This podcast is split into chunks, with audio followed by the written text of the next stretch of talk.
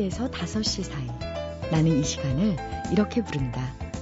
발바닥이 간지러워지는 때.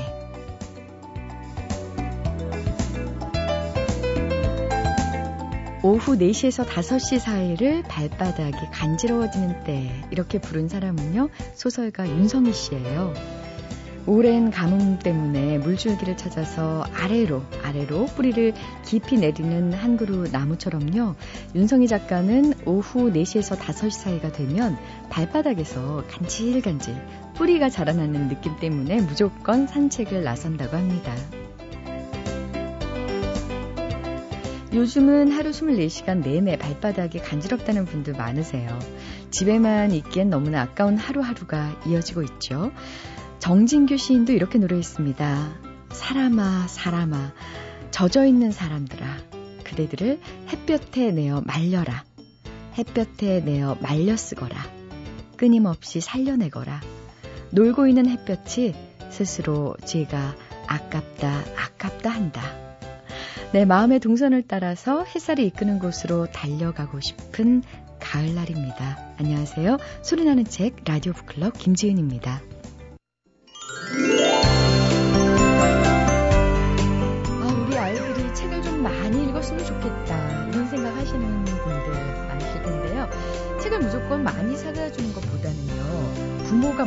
책을 읽어주는 모습을 자연스럽게 보여주는 것이 더 효과적이라고 합니다.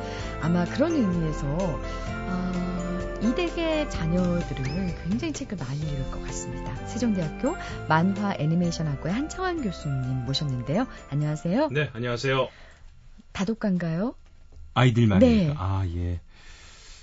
꼭 부모가 책을 많이 읽는다고 해서 아이들이 많이 읽는다고 믿으면 안 될 것 같습니다. 그래요. 네. 아이들이 학교 공부가 일단 우선이니까요. 그래서 저는 사실은 학교 공부를 좀 먼저 했으면 좋겠는데 걱정하시는 것처럼 책을 많이 봅니다.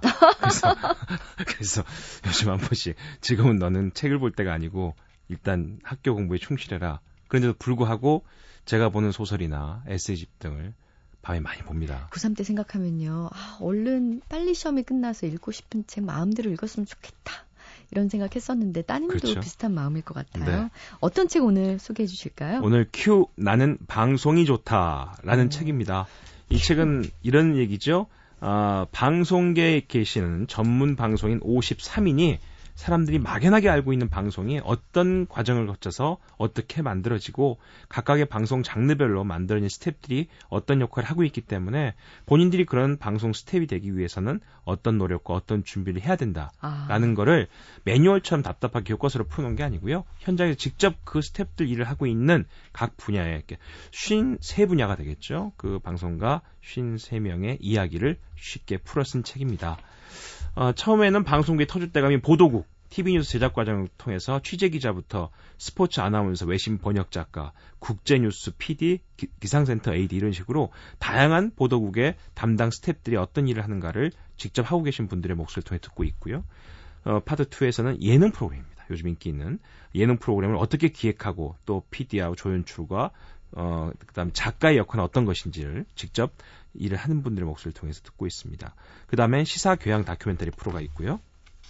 그 다음에는 드라마, 그 다음에 방송국의 얼굴인 진행자, 그 다음에 라디오, 그리고 카메라와 조명, 그리고 기술 감독이 이르는 각 파트별로 아, 방송이 과연 어떻게 이루어지고 있고 방송 일을 하고 싶으면 어떤 준비를 해야 되는가를 세심하게 잘 설명해 주고 있는 책입니다. 혹시 이 책을 보시면서 방송사에 입사한다면 나는 뭐가 됐으면 좋겠다 이런 생각 안 하셨어요? 저는 원래 아나운서를 생각했었기 때문에요. 네. 네. 제가 좀 당황하고 있나요? 갑자기 당황했어요. 문호가 활짝 개방이 돼 있습니다. 아, 그렇습니까? 그럼요. 저희 네. 학력 보지 않고요. 네. 어, 뭐 경력 보지 않고요. 제가 지금 실력만 은퇴가 봅니다. 대학교 은퇴가 20년 남았습니다. 음, 나이 20년, 보지 예, 않습니다. 은퇴하고 나서 한번 아나운서 시험에 도전해 볼까 합니다. 합격하실 것 같아요. 감사합니다. 제가 없어지면. 네. 고맙습니다. 네. 잊혀질 뻔한 책, 묻혀질 뻔한 책을 소개해드리는 시간, 뻔한 책. 이번 주에 소개해드릴 뻔한 책은요, 어, 스티븐 로젠바움의 책 curation인데요. 큐레이터는 많이 들어봤는데 사실 curation은 참 생소합니다. 어, 이 책을 펴낸 명진 출판사 편집 기획실의 김진영 수석팀장님의 설명으로 curation이 뭔지 알아보겠습니다. 과잉 정보 홍수 시대에 많은 정보를 취합을 하는 거예요. 다른 사람이 만들어낸 그런 콘텐츠를 유용한 정보를 잘 가치 있게 배포하는 것들을 하는 일을 curation이라고 합니다. 예를 들어 이제 어떤 분은 관심 있는 주제에 대해서 열심히 블로그에 올렸어요. 근데 그 글을 보고 어떤 기업체라던가 기관 같은 곳에서 강연 요청을 또 하기도 해서 유명 강사가 되시는 분들도 계시거든요. 이런 소셜미디어 시대에 누구나 큐레이터가 될 수 있다 메시지를 전달하고 있는 책이고요. 뭐 1인 기업을 꿈꾼다던가 하는 사람들이 이제 curation이라는 개념을 알아야지만 생존할 수 있다라는 얘기를 하고 있고요. 블로그라든가 이런 것을 통해서 이제 배포는 하지만 그걸 어떻게 활용하고 나를 홍보하고 내가 하려는 일을 홍보할 수 있는가가 되게 고민인 분들이 많으실 텐데 그런 부분을 전략적으로 이제 step by step으로 알려주는 그런 내용들이 소개가 되고 있거든요. 아, 큐레이션, 아, 어떤 개념인지 아시겠죠? 요즘에는 손가락 하나로 모든 정보를 다 입수할 수 있으니까요. 정보의 양이 중요한 게 아니라 중요한 정보를 어떻게 가려내서 또 다시 제공할 것인가. 이게 중요해진 시대가 됐고, 그래서 curation이라는 개념이 중요해졌다. 이런 얘기를 해주셨는데요. 음, 그렇다면, 어, 여러분께서도 지금 수집하고 어떤 재구성한 정보를 어떤 목적에 따라서 가치 있게 배포하고 새롭게 생산하는 일을 하고 계신다면 이미 curation을 하고 있는 거죠. 그것을 좀 더 물리적인 가치로 연결시킬 수 있는 방법을 알려주는 책이 오늘 소개해드리고 있는 curation이라는 책이라고 볼 수 있을 것 같은데요. 이 책의 저자인 스티븐 로젠바움만 해도요, curation으로 성공한 사람입니다. 어, 9.11 테러를 기록한 다큐멘터리 영화죠. 9월의 7일간. Seven Days in September의 제작자였는데요. 이 영화는 사실 9.11 테러에 관해서 수집한 500시간 이상의 아, 동영상과 총 28명의 시민 제보자의 시각을 큐레이팅을 해서 완성을 한 거고요. 결국 에미상까지 수상했다고 하네요. 스티븐 로젠바움은 이런 자신의 경험을 바탕으로 해서 실질적인 활용법과 다양한 사례들을 독자들에게 알려주고 있다는데요. 이 책이 왜 요즘 시대에 필요한 것일까요? 김진영 팀장의 설명 마저 들어봤습니다. 큐레이션이라는 개념 자체가 외국에서는 굉장히 알려진 개념이지만 우리나라에서는 아직 조금 용어 자체로는 좀 생소한 면이 있어서 한, 한 발짝, 한 반 발짝 정도는 앞서 있는 개념인 것 같은데 필요한 개념임에도 불구하고 많은 분들이 아직 보지 못한 게 좀 아쉽다는 생각이 들어서 꼭 한번 소개를 해 드리고 싶었습니다. 그리고 그래서 지금 내가 이 책을 어떻게 이제 활용할 것인가라는 부분이 되게 조금 나와 있는 책이 있어요. 그리고 사례들도 내가 아닌 뭐, 뭐 글로벌 기업들의 사례 뭐 이런 경우가 많은데 이 책은 이 저자가 실제로 그 큐레이션을 알게 모르게 활용했던 예부터 시작이 되고 있어서 뒤가 되게 궁금해지게 하는 그런 부분이 있더라고요. 그래서 광고 수익을 올리는 방법 뭐 이런 식으로까지 담아주고 있어서 굉장히 유용한 책이 될 수 있을 것 같습니다. 네, 지금 어, 솔깃하신 분들 많이 계실 것 같아요. 어, 큐레이션이라는 책은 이제 요즘에 뭐 블로그를 운영하신다거나 SNS를 통해서 그 어떤 나름대로 창의적인 내용과 다양한 정보를 이미 전달하고 계시다면 어, 이 큐레이션을 하고 계신 거고요. 또 앞으로 더 잘하기 위해서 이 책이 참 유용할 것 같은데요. 특히 어, 어떤 분들에게 이 책을 추천해 주고 싶은지 김진영 팀장님의 얘기 들어보겠습니다.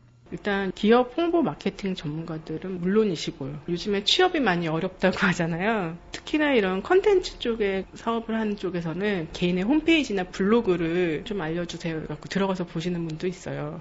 근데 그럴 때 이제 자기를 좀 남과 다르게 이제 알리는 방법의 하나로서 자기 블로그나 SNS를 좀 활용하고 싶으신 분들. 그리고 지금 이렇게 사표를 가슴에 품고 1인 기업을 꿈꾸는 분들이 일단은 답이 될 수 있을 것 같고요. 지금은 취미로 사용하고 있지만 언젠가는 이걸 통해 뭐 내가 책을 한번 내볼 거야 아니면은 마음 맞는 사람들끼리 사업을 한번 해볼 거야 라고 생각하시는 분들한테 초석을 다지는 지금부터 어떻게 차근차근 준비해 나갈 수 있는지를 이 책이 좀 알려줄 것 같습니다. MBC 라디오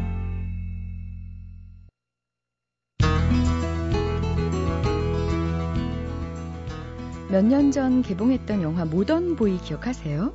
어, 여기 출연했던 배우 박해일 씨가 했던 헤어스타일, 예, 그 헤어스타일의 주인공은 다름 아닌 시인 백석이었습니다. 당대 최고의 모던 뽀이이자 어, 요즘 말로 하면 꽃미남 시인으로 통했는데요. 시 잘 쓴 것은 물론이고 6개 국어에도 능통했으니까 요즘으로 치면 거의 뭐 완소남, 네, 엄친아일 텐데요. 이번 주 북카페에서는 올해 탄생 100주년을 맞은 백석 시인의 삶과 작품을 조금 깊이 있게 만나보려고 합니다. 최근 총 3권 분량의 백석 평전과 시 전집을 펴낸 그야말로 백석 연구자의 최고의 권위를 자랑하는 송준 씨 모셨는데요. 안녕하십니까? 네, 안녕하십니까? 네. 만나서 뵈어서 반갑습니다. 네, 반갑습니다. 그 이력을 좀 제가 살펴봤더니요. 네. 어, 경제학을 전공하셨고 그 다음에 또 기자로 일하셨고요. 그리고 재미있는 게 일주일 만에 끝내는 러시아어 네네. 라는 책도 쓰셨어요. 네네. 이게 경제학과 기자와 또 러시아어 이게 어떤 상관관계가 있는지 궁금합니다. 네, 기자는 이제 백석 선생님을 더 연구하기 위해서 의도적으로 기, 자 생활을 했고요. 왜냐하면 그 당시에 백석 선생님이 그 해금된 지 얼마 안 돼서 백석 선생님을 얘기하면 좌익으로 아니면 빨갱이나 아니면 어떤 잘못된 사상을 가진 사람으로 오해받기 때문에요. 그러니까 기자 신분이면 자연스럽게 또 접근할 수 있었기 때문에 아. 기자 생활을 했었고요. 이 다음에 일주일에 끝내는 러시아는 제가 이제 백석 선생님이 러시아어를 좋아했고 또 러시아 문학을 번역을 했기 때문에 제가 그 삶을 추적하는 과정에서 또 러시아를 또 가게 되고 그러다 보니까 또 러시아 사람을 만나게 되고 하다 보면 또 러시아어가 필요하게 돼 가지고 공부를 하면서 어, 책을 쓴 책입니다. 그러니까 결국엔 다 백석 선생님 네, 결론적으로 덕분이네요. 보면 네, 그런 그런 그러면 앞으로 이제 내실 예정에 있는 일주일에 끝내는 중국어 네네. 이것도 그럼 백석 선생님과 연관이 있습니까? 네, 백석 선생님이 중국에 계셨죠. 만주 생활을 했었기 때문에요.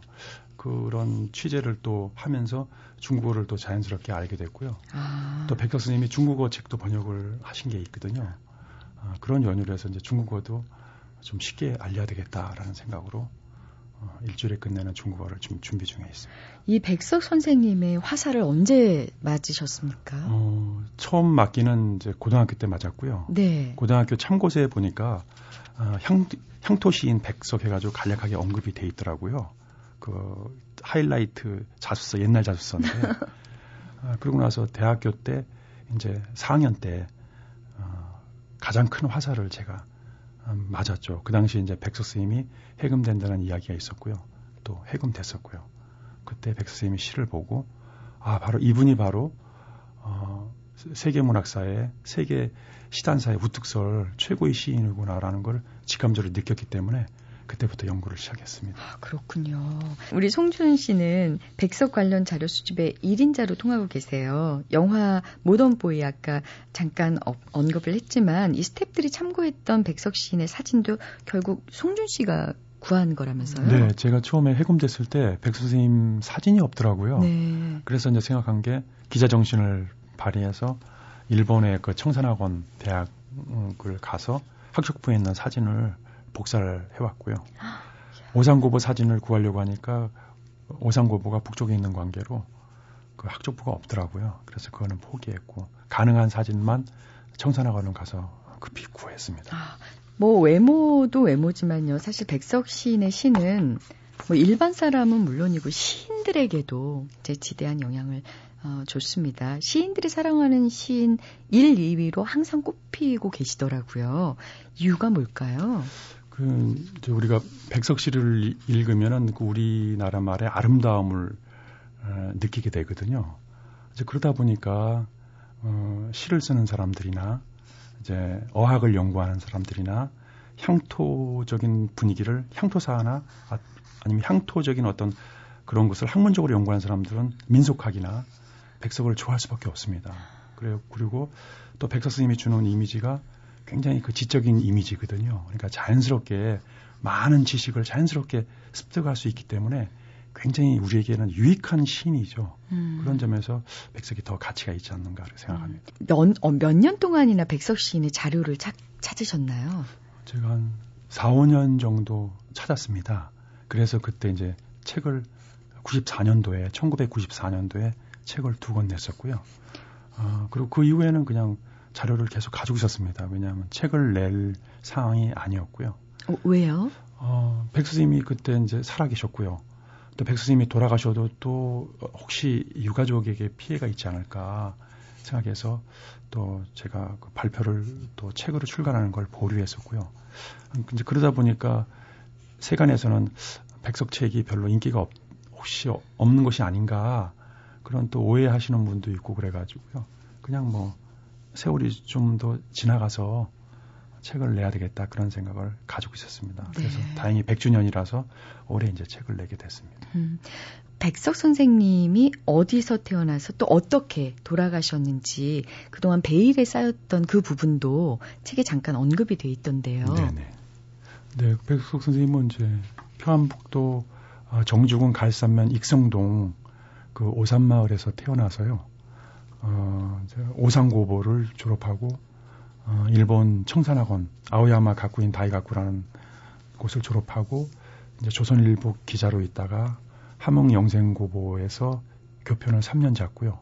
그 이후에 이제 만주로 가서 한 2년 내지 3년 정도 계시다가 이제 해방을 맞이해서 그 이후에 고향과 평양에서 거주하시다가 어, 1996년도에 2월 달에 돌아가신 걸로 제가 이렇게 알고 있습니다. 네. 이번에 내신 책의 출판사 이름이 흰 당나귀더라고요. 예, 맞습니다.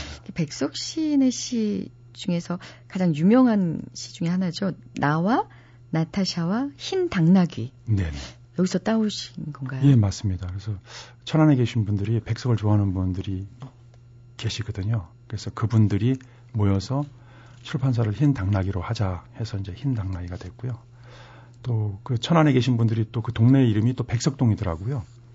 그래서 이제 자연스럽게 이제 백석동에 계신 분을 중심으로 백석을 좋아하는 사람들이 모여서 그건 정말 우연의 네, 일이었겠네요. 네, 그리고 또 인쇄소도 또 백석역에 있고요. 어, 그래서 뭐 그래서 책에 날개 보시면 알겠지만 백석책을 앞으로 20권 더 어, 출간할 예정이고요. 네. 그렇게 계획을 목표를 잡고 있더라고요. 네. 백석 선생님은 언제 처음 그 문학적 재능을 인정받으셨나요? 어, 백석 선생님은 그 어, 19살에 조선일보 신춘문예 최연소로 당선이 되셨거든요. 그리고 그 이전에 이미 백석 선생님이 작사가로서 그 오산고보 시절에 좀 유명했다고 합니다. 작사가요? 예, 예. 그 노래 작사가로요. 그런데 제가 이 책에는 수록을 못했지만 이번에 개정판 곧 나오면 거기에 이제 수록할 예정이거든요. 그런데 우리가 어, 좋아하는 옛날 노래 중에서 황성예터라는 노래가 네. 원래 원 제목이 정주성터였습니다. 어, 그 가사를 백석 선생님이 오상고보 시절에 지금 우리나라 나이로 얘기하면 고등학교 1학년, 2학년 시절에 그 가사를 써가지고 왕평이라는 그 당시 작사 작곡가한테 드렸거든요. 근데 이제 왕평이란 그 작사 작곡가가 그것을 좀 개작을 하고 제목도 바꾸고 해서 황성예터로 바꿨습니다. 그래서 아, 이에르스 여사가 그 사실을 너무나 잘 알기 때문에 노래를 부르면서도 괴로워했다 그러더라고요. 원 음, 작사자는 시인 백석인데 이제 알려지기로는 왕평으로 이제 작사 작곡 그런 쪽으로 이제 알려지는 바람에 어, 괴로웠고 이에르스 선생님이 그 음악계를 떠나는 이유 중에 여러 가지 이유가 있었지만 그 중에 하나가 어, 백석의 그 작사를 어, 다른 사람 이름으로 개작해서 쓰고 있다는 거에서 좀 양심의 가책을 아. 느꼈다고 어, 그런 사실도 있습니다. 그렇군요. 그래서 백석 스님이 어떤 문학적인 예술적인 재능은 이미 오상고보 1학년, 2학년 때 이미 발현된 것이 아닌가라고 음. 저는 생각하고 있습니다. 그러면 첫 시집은 언제 나왔나요? 어, 1936년도에 나왔습니다. 어, 그 당시 1월 달, 1월 말경에 나왔었는데요. 어, 그때 나이가 어, 20, 그러니까 우리나라 나이로는 이제 25이죠. 그 시집이 혹시 사슴인가요? 네, 사슴인데 그 당시에도 이원으로 해서 제일 음, 비싼 시집이었고요. 초화판 시집이었고요. 몇 권이 발부가 됐나요? 그때 백부 한정판이었거든요. 아... 그런데 남아 있는 시집 중에서 어, 지금 인터넷에 올라와 있는 게 5억에 팔겠다고 지금 내놓으신 분이 있거든요. 그래서 제가 사겠다 그러니까 네. 어, 1억에 사겠다고 제가 제의를 했거든요. 네. 근데 5억 밑으로는 안 판다고 그래서 거절당했습니다. 그 당시 그 윤동주 시인도요. 네네. 이 시집을 구하려고 사방팔방 어, 노력을 했지만 결국 구하지 못해서 직접 그 베껴 썼다는 네, 얘기가 맞습니다. 전해오고 예. 있는데요. 한정판 100부니까요. 네. 백석의 친한 친구 한 20명한테 사인해서 주고요. 네. 뭐 정지용이나 주요한이나 당대 유명한 시인들한테 또 선배들한테 주고 또 도서관에 나가고 하다 보니까 시집이 없죠. 아, 품절 예, 현상. 품절 현상. 그러니까 출판되자마자 품절 현상이 예. 됐으니까 돈 주고 살 수도 없고요. 그러니까 정종 음, 같은 분 같은 경우는 이제 백성한테 증정을 받았기 때문에 그 소중하게 간직하고 있었지만은 무명인 윤동주한테는 그 시집이 돌아올 수 있는 그런 여지가 없었죠. 그래서 윤동주는 시집을 구하고 싶어도 못 구해서 결국 도서관에 가서 필사해 가지고 필사했다. 예, 필사해가지고 가지고 있, 있었죠. 뭐이 그 시집을 거의 통째로 암기했던 문인들도 많다. 네 맞습니다. 책이 없으니까요. 예, 윤동주가 거의 다 외웠고요. 세상에. 신경림 선생님도 시- 백석 씨를 다 외웠다 그러더라고요. 그다음에 뭐 안도현 시인도 백석 씨를 다 외울 정도로 그러니까 그 유명한 시인일수록 그러니까 후대에 좀 이름 있는 역량 있는 시인일수록 백석 씨를 다 외운 그런 시인들이라는 걸 제가 간접적으로도 확인할 수 있었습니다. 아, 그러면 과연 어떤 시를 쓰셨길래 이렇게 모든 문인들의 어, 가슴을 사로잡았는지. 그 백석 시인의 첫 시집 사슴 중에 모닥불이라는 시가 있던데요. 네네. 우리 송준 선생님께서 낭송을 해주시면 더 좋을 것 같아서요. 네네. 네, 그 앞부분만 네. 좀 소개를 해주시면 네. 네, 저희가 좀 감상을 해보겠습니다. 네. 새끼오리도 헌신짝도 소똥도 아, 간리장도 개니빠니도 너울쪽도 직건불도 가랑잎도 머리카락도 헝겊조각도 막대꼬치도 기와장도 닭의짓도 개터럭도 타는 모닥불. 재당도 초시도 문정늙은이도 도부살이 아이도 새사위도 갓사돈도 나그네도 주인도 할아버지도 손자도 붓장사도 땜쟁이도 큰 개도 강아지도 모두 모닥불을 쪼인다. 이게 음, 분명히 귀로 들었는데 눈앞에 그 광경이 다 펼쳐지네요. 네. 뭐 음, 이, 이런 시는 이런 그 백석의 고시는 하찮은 시여지만은 이렇게 소중하게 자기 시에 모아서 이렇게 모닥불이라는 거를 표현했죠. 그래서 많은 하찮은 물건도 음, 같이 이렇게 모닥불에 태우면서 마지막 빛을 발한다. 그리고 또 어떤 그 당시에 조선의 슬픈 그런 어, 식민지가 된 조선의 슬픈 그런 풍경도 음. 알려주고 있는 그런 시라고 볼 수 있습니다. 이렇게 첫 시집이 이렇게 각광을 받았는데 백석 시인이 당시 그 기자 생활을 그만두고 교사직으로 옮겼더라고요. 네네. 그 이유가 뭘까요? 어, 원래 백석 선생님의 꿈이 원래 교사 교사 생활이었거든요. 그래서 간 곳이 청산학원 대학의 영어 사범과였습니다. 어, 영어 사범과를 간 이유는 이제 영어 교사가 되기 위해서 그 학교에 진학을 했었죠. 또 동시에 그분은 어, 시인이셨고요. 이제 이런 경우는 정종 시인과 비슷하죠. 정지용 시인도 어, 학교 선생님이시면서 시인 생활을 했고요. 어, 그렇게 본인도 그렇게 하려고 했었는데 이제 유학 생활하고 귀국해서 보니까 어, 자기의 그 유학 자금을 대준 방모 선생님이 조선일보를 인수하신 거예요. 그 당시에요. 그러다 보니까 나를 도와달라 하니까 할수 없이 조선일보 기자 생활을 어, 34년, 5년, 6년 초까지 약 횟수로 3년 정도 어, 기자 생활을 했었죠. 그러고 나서 이제 함흥 영생고보 교사 생활을 시작한 거죠. 방금 소개해 주신 모닥불이라는 시 외에도 어, 잠깐 언급을 했지만 나와 나타샤와 흰 당나귀 네, 그래서 이제 나타샤가 등장을 하는데 누군지 일단 시를 잠깐 소개해 드린 다음에 얘기 나눠보도록 할게요. 가난한 내가 아름다운 나타샤를 사랑해서 오늘 밤은 푹푹 눈이 내린다. 나타샤를 사랑은 하고 눈은 푹푹 내리고 나는 혼자 쓸쓸히 앉아 소주를 마신다. 소주를 마시며 생각한다. 나타샤와 나는 눈이 푹푹 쌓이는 밤, 흰 당나귀를 타고 산골로 가자.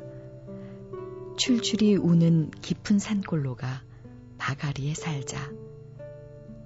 눈은 푹푹 내리고 나는 나타샤를 생각하고 나타샤가 아니 올 리 없다. 언제 벌써 내 속에 고조곤이와 얘기한다. 산골로 가는 것은 세상한테 지는 것이 아니다. 세상 같은 건 더러워 버리는 것이다. 눈은 푹푹 내리고 아름다운 나타샤는 나를 사랑하고 어디서 흰 당나귀도 오늘 밤이 좋아서 응앙응앙 울을 것이다. 네, 나와 나타샤와 흰 당나귀. 이 시에 나타샤가 등장을 하는데요. 네네. 과연 나타샤의 정체는 음. 누구인가요? 그래서 저는 이제 그 시인의 시인의 입장에서 보면요, 이 나타샤가 어떤 특정한 인물이라고 생각하기보다는 어, 어떤 백석이 가슴에 품고 있는 어떤 구원의 여인이라고 보거든요.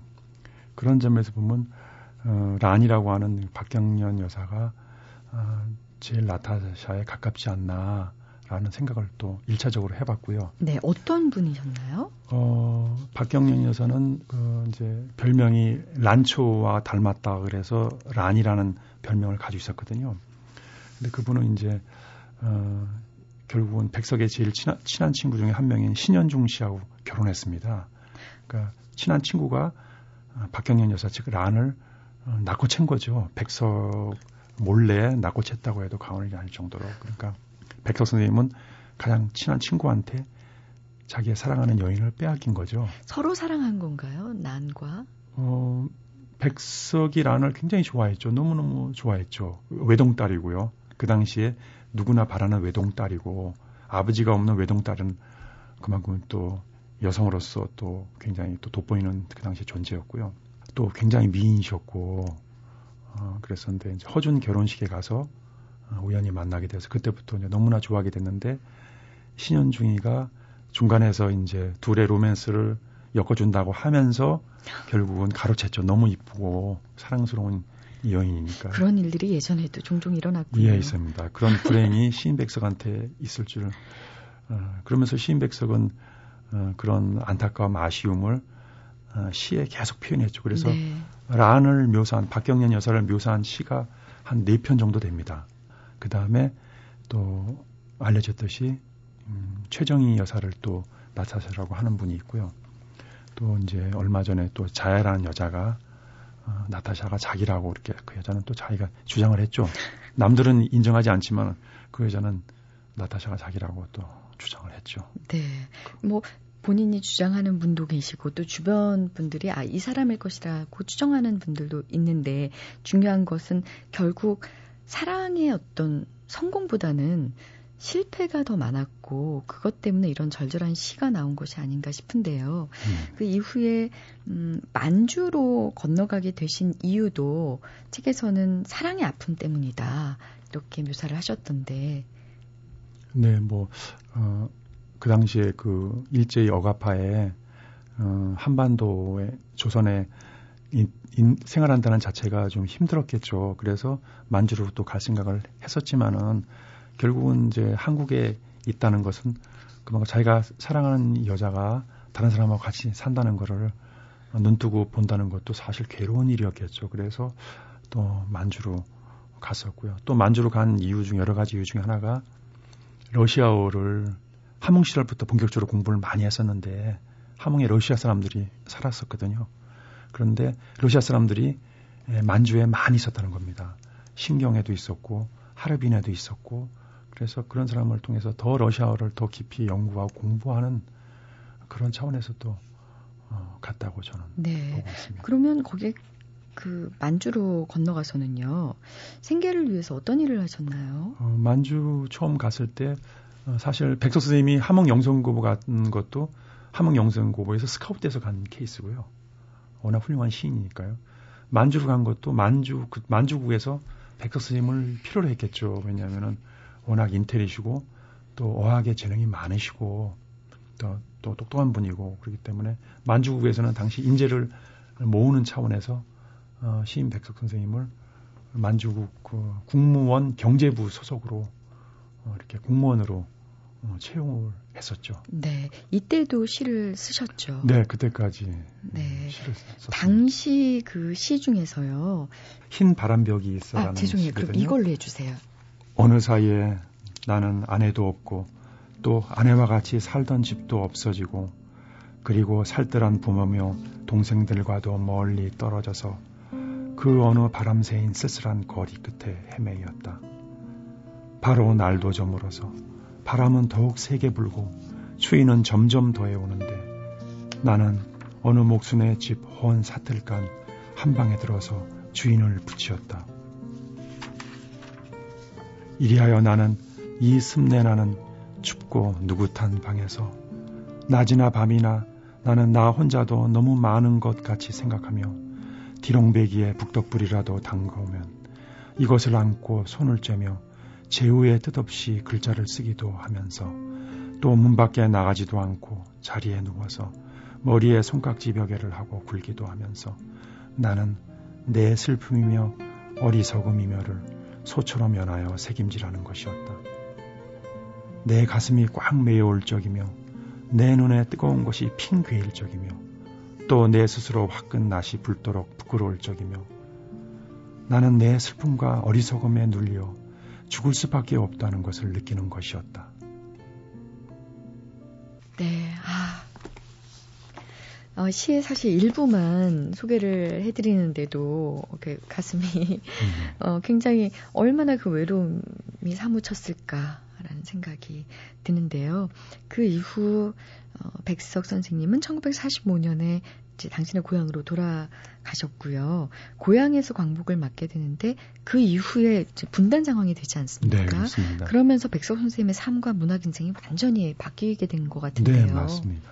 해방이 되면서 백 선생님은 시인이 아니었습니다. 음, 해방이 되면서 그 혼란한 해방 공간에 백 선생님은 민족 지도자인 고당 조만지 선생님의 통역 비서를 했었고요. 어, 그 다음에 고당 조만지 선생님하고 같이 고향에 남게 된 거죠. 이제 그러다 보니까 어, 북한 정권 하에서 백석 선생님은 시를 쓸 수가 없었습니다. 왜냐하면 북한 정권이 원하는 시는 김일성 장군을 위하고 김일성 장군을 홍보하고 김일성 장군을 맹종하는 그런 시를 써야 되는데 백석은 전혀 그런 사람이 아니었거든요. 가혹한 일제시대 때도 친일을 하지 않은 거의 유일무이한 그런 시인이었었는데 어, 아무리 북한 정권이 열악한 그런 생존에 열악한 북한 정권 하에서도 백쌤이 일체의 그런 시를 쓰지 않았기 때문에 시인 행세를 포기했습니다. 아, 여타 다른 월북 문인들과는 조금 다른 길을 네, 걸으셨네요. 네. 음, 북한이란 나라가 우리가 생각하는 그런 나라가 아니거든요. 왜냐하면은 그 시를 인정하지 않고요. 문학을 인정하지 않고 예술을 인정하지 않는 나라입니다. 그러니까 북한에서의 예술은 오로지 어, 김일성 그 당시 뭐 김정일 그래, 초상 하나 그리고 그 사람의 업적을 시로 소설로 발표하고 찬양시 같은 네, 찬양시나 또 항일 유적지 그 날조된 하, 어, 항일 유적지에 가서 뭐 글을 쓰고 하는 그런 취재를 하고 그게 이제 문인들의 역할이었죠.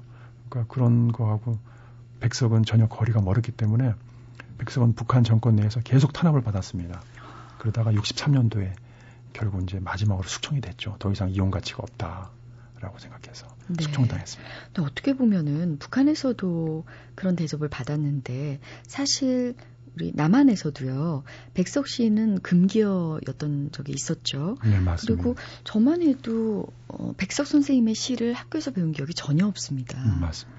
이번에 쓰신 그 시인 백석 평전이 갖는 의미가 여러 가지가 있겠지만 저 개인적으로는 백석 시인의 어떤 북에서의 행적 그리고 삶이 정말 상세하게 나와 있다는 것. 그리고 그동안 저희가 접하지 못했던 백석 시인의 새로운 시들을 발굴하셔서 포함하셨다는 건데요. 그 중에서 그 초기 번역 시 사랑의 신 같은 경우도 굉장히 좋더라고요. 맞습니다. 네, 그 외에도 여러 가지가 있겠지만, 음, 가장 애정이 가는 시가 있다면요. 어, 저는 흰 바람벽이 있어란 시가 가장 애착이 가고요. 또 아까 낭송한 남신의 주 유동 박시봉방. 아, 그 다음에 사랑의 신 이렇게 세 가지 작품이 예, 애착이 가는 것 같습니다. 네. 흰 바람벽이 있어는 그 자기의 사랑하는 여인을 뺏어간 친구에 대한 화답시거든요. 음. 어, 이렇게 너희들은 이렇게 아이도 낳고 행복하게 잘 살 것이다라고 이렇게 시에 묘사를 했지만 실제로는 애가 없었거든요. 그러니까 마치 애가 있는 것처럼 행복하게 잘 살 것이다 라고 빗대서 빚고 와서 한 건데 이렇게 문학적으로 훌륭한 문학 작품으로 승화시킨다는 것은 역시 탁월한 시인의 어떤 능력이 아닌가 저는 그렇게 생각합니다. 네. 음, 송준 씨가 그동안 발굴하고 수집한 여러 자료가 발판이 돼서 앞으로 아마 백석 시인에 대한 학계 연구가 엄청나게 활발해지지 않을까 싶습니다. 네. 백석 시인을 사랑하는 정말 한 사람으로서 바람이 있다면 네, 백석 선생님이 그 훌륭한 정말 위대한 시인이기도 하지만은 또 정말 훌륭한 정말 위대한 번역가였습니다. 그래서 백석 스님이 하신 말씀 중에서 아, 번역은 위대한 창작이라는 말이 있거든요. 그래서 백석 선생님은 북한에서 그 열악한 환경에서 생존 환경에서 번역 황제로 등극할 정도였거든요. 그래서 북한에서 백스님이 거의 초인적으로 훌륭한 주옥 같은 번역 작품을 번역했는데 이제 우리 후학들이 그런 번역 작품에 대해서 연구를 하고 백석 선생님의 그 훌륭하신 그런 어떤 위대한 면모를 계속 발전시켜 나가야 될 것 같습니다. 저는 그렇게 생각합니다. 네. 어, 테스라는 책도 백석 선생님께서 네네. 번역하셨더라고요. 네, 맞습니다. 어, 그것도 다시- 주옥 같은 번역을 했습니다. 네. 그게 번역이 됐던 시가 됐던 우리 백석 선생님의 작품을 가까이서 접할 수 있게 만들어준 시, 시인 백석 평전의 저자 네, 송준 선생님과 함께 해봤는데요. 인사드리고 저도 빨리 시부터 읽어봐야겠습니다. 고맙습니다. 네, 감사합니다. 내가 이렇게 외면하고 거리를 걸어가는 것은 잔풍 날씨가 너무나 좋은 탓이고 가난한 동무가 새 구두를 신고 지나간 탓이고 언제나 꽃 같은 넥타이를 메고 고운 사람을 사랑하는 탓이다. 내가 이렇게 외면하고 거리를 걸어가는 것은 또 내 많지 못한 월급이 얼마나 고마운 탓이고 이렇게 젊은 나이로 코미 수염도 길러보는 탓이고 그리고 어느 가난한 집 부엌으로 달제 생선을 진장에 꼿꼿이 지진 것은 맛도 있다는 말이 자꾸 들려오는 탓이다. 네, 오늘 어, 백석 시인 얘기 많이 나눴는데요. 그 중에서 내가 이렇게 외면하고라는 시 띄워드렸습니다. 일상의 작은 부분에서 소소한 행복을 느꼈던 시인의 그 소박한 마음을 닮고, 담고 싶어지는 그런 일요일입니다. 지금까지 소리나는 책 라디오 북클럽 김지은이었습니다.